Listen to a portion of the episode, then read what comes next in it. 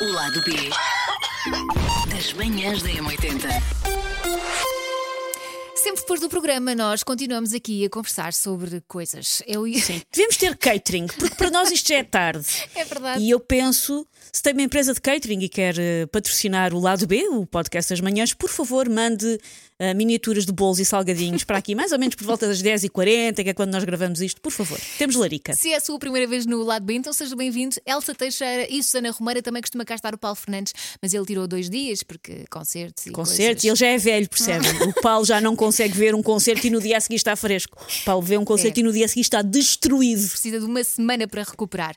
Hoje vamos falar de, a propósito do Dia Internacional dos Museus, Sim. resolvemos dar aqui um twist, como damos sempre, hum, e queremos saber quem é que acha que merecia um lugar no museu. Neste momento, estou a dizer. Queríamos que nos dissesse, mas não nos vai dizer nada, porque. Quer dizer, pode dizer, nós é que não vamos ouvir. Eu, eu falo com podcast, eu quando estou a ouvir podcast, falo com podcast. Uma vez vi um meme na internet do qual me revi muito, que é, parece que é uma sessão espírita, que estás a falar com pessoas que não te ouvem, Sim. que estás a corrigi-los, estás a dizer coisas. Por isso, se calhar há pessoas a falar connosco, nós é que não conseguimos ouvir. Tentem mexer o copo, mexam o copo! É isso. Portanto, hum, quem é que merecia um lugar no museu? Olha para as pessoas à tua volta, Susana. As, as pessoas à minha volta. A Elsa está-se a fazer ao piso para uma estátua. Mas olha, vou fazer uma estátua à Elsa, porque a Elsa anda cheia de trabalho e consegue fazer tudo, e consegue fazer tudo bem, mas a Elsa anda cheia de trabalho. É uma, é- é uma estátua da Elsa é a Elsa a fazer uma lista. Obrigada, Quero no- em- Ah, Susana. tudo em bronze e Elsa com uma caneta.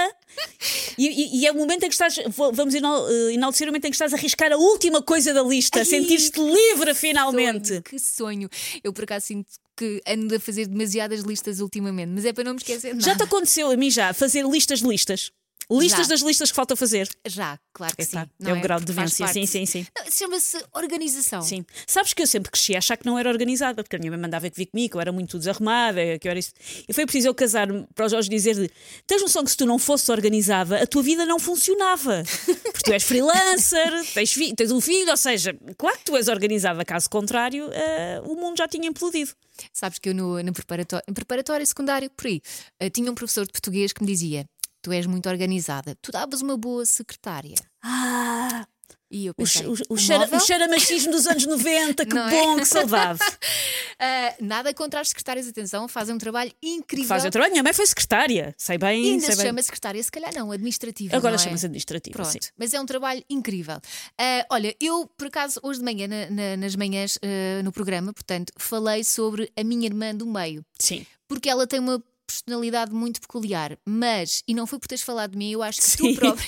Agora, por favor, o lado B das manhãs, um sítio onde damos uma graxa incrível uns aos outros. Não, porque eu acho que as pessoas peculiares merecem todas um lugar no museu, porque Sim. são ah, seres que não têm uma cópia. Sim. E tu tens, e a prova disso é os macaquinhos no sótão que tu fazes todas as manhãs. Ah, se quiser ouvir, é outro podcast, Sim. também está disponível. Mas eu sexto até ao fim, porque eu não sei se co- para contar para os números, eu acho que se calhar só conta se ouvir até ao fim. Fica aí. Mas a minha irmã do meio é aquela pessoa que faz, eh, veste-se com fatos e muitas cores e não sei o quê, põe óculos, acessórios, e depois faz teatrinhos e depois manda para a família. Mas, mas te tens tipo com recados. não, não, não. Há- há, faz uma teatrinhos. mensagem que ela quer passar-vos. Faz, faz teatrinhos. eh, eh, ah, é muito criativa a minha irmã. Ok. Eh, agora trabalha com crianças e eu acho que isso também está a puxar ainda mais a, a veia. E ela trata-vos a vocês todos de vou explicar. Portanto, eu acho que a minha irmã ah, merecia um lugar no museu. Mas ah, tu já foste a muitos museus, não é? Eu vou, eu vou a muitos museus. Eu tenho uma criança coitada que é arrastada para muitos museus. Eu sempre fui a muitos museus. Vou nas férias, vou quando cá estou. Eu nunca fui a museus estranhos e fazem-me Já. sempre confusão ah, aqueles museus em que tu ah, vês uma obra de arte e tens que perceber essa obra de arte. Ah, não, eu adoro museus de arte contemporânea, sempre gostei. Mas, mas sabes, eu tenho uma irmã de artes. A minha irmã é professora universitária de artes e eu, eu dividia quarto com ela. Eu dividia um quarto que cheirava sempre a diluente e a tinta de óleo. Que sonho! Que Ah, sonho! eu lembro-me de ser, de ser criança e, com a minha- e ir com a minha irmã a ver museus em, em Barcelona, em Madrid, e ela explicar umas coisas. Ou seja, eu estou muito habituada também desde sempre a todo o género de museus e a todo o género de arte. O João, quando é para levar o João a museus de arte, ele gosta mais de ir a esses porque esses para uma criança são melhores. Pois, eu, eu gosto de coisas coloridas. Sim, Mas e, às e vezes- muitos destes museus hum, de arte contemporânea são um bocadinho mais interativos, têm coisas em vídeo, têm coisas que tu Isso podes eu gosto. mexer. Isso eu gosto. E obviamente, entre ver isso ou ver, ou ver uma sala de quadros do século XV de fazões, de pessoas a pintar pratos de fazões, Também não o é João muito a pre- minha cena. prefere, obviamente, ir a museus. Quanto mais esquisito o museu, para o João, melhor. Uma vez eh, em- f- fomos ao Museu de Arte Contemporânea em Vilnius, que é a capital da Lituânia, Uhum. Ahm, e eles tinham um conceito muito giro. Por acaso, aquilo era uma ideia muito gira, que é- era um museu de, pronto, de arte contemporânea, de arte um bocadinho mais peculiar, vou-lhe chamar assim. E havia um dos pisos, que era o piso das crianças, em que para cada quadro que estava na parede, eles tinham uma espécie de um brinquedo à frente que de alguma maneira replicava o quadro. Giro. Ou seja, os miúdos podiam estar a ver o quadro e, a percebiam, brincar não com é? qualquer coisa, fosse uma coisa de escalar, fosse uma coisa de mexer peças. Isso e é cada quadro- era, uma, maravilhoso. é- é uma ideia ótima. Eu pensei, pá, que grande ideia, devia ver mais museus a fazer isto. Só que, pronto, aquilo era ah, quase hippie e eu distraí-me dois segundos e quando dou por ela está uma criança ah, com- a correr atrás do meu filho com um pau. eu pensei, se calhar menos arte agora. Se, calhar- se é para a arte fazer nodas negras e tirar dentes, se calhar menos. Vamos ter calma. Liberdade, mas com limites, não é? Mas eu já vi museus muito estranhos. O museu mais estranho em que eu se calhar já tive e foi muito assustador, porque tivemos que- é um museu em que só podes entrar com uma visita guiada para tomarem conta de ti, e em que estava só eu e uma amiga minha, que foi o Museu da Cientologia em Los Angeles. Uau.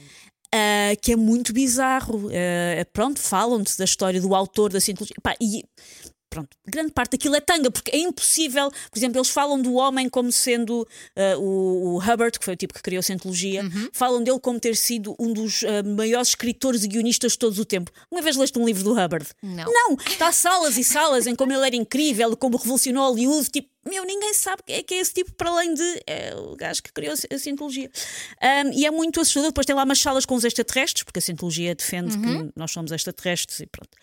E, mas essas salas passas a correr, ah, eles dizem esta, e depois fiz o teste. Há um teste que tu Para ver se fazes. eras extraterrestre. Mais ou menos, oficialmente não, porque eles tentam dar uma camada de Claro. seriedade àquilo para tu não Sim. achares que aquilo é tão bizarro como é. Então, é- sabes quando vais a fazer o teste do ginásio daquele de hum, medir a massa gorda, que te Sim. agarras a, uma- a umas coisinhas de metal? Sim. É tipo isso, mas é para ver se tu tens algum tipo de.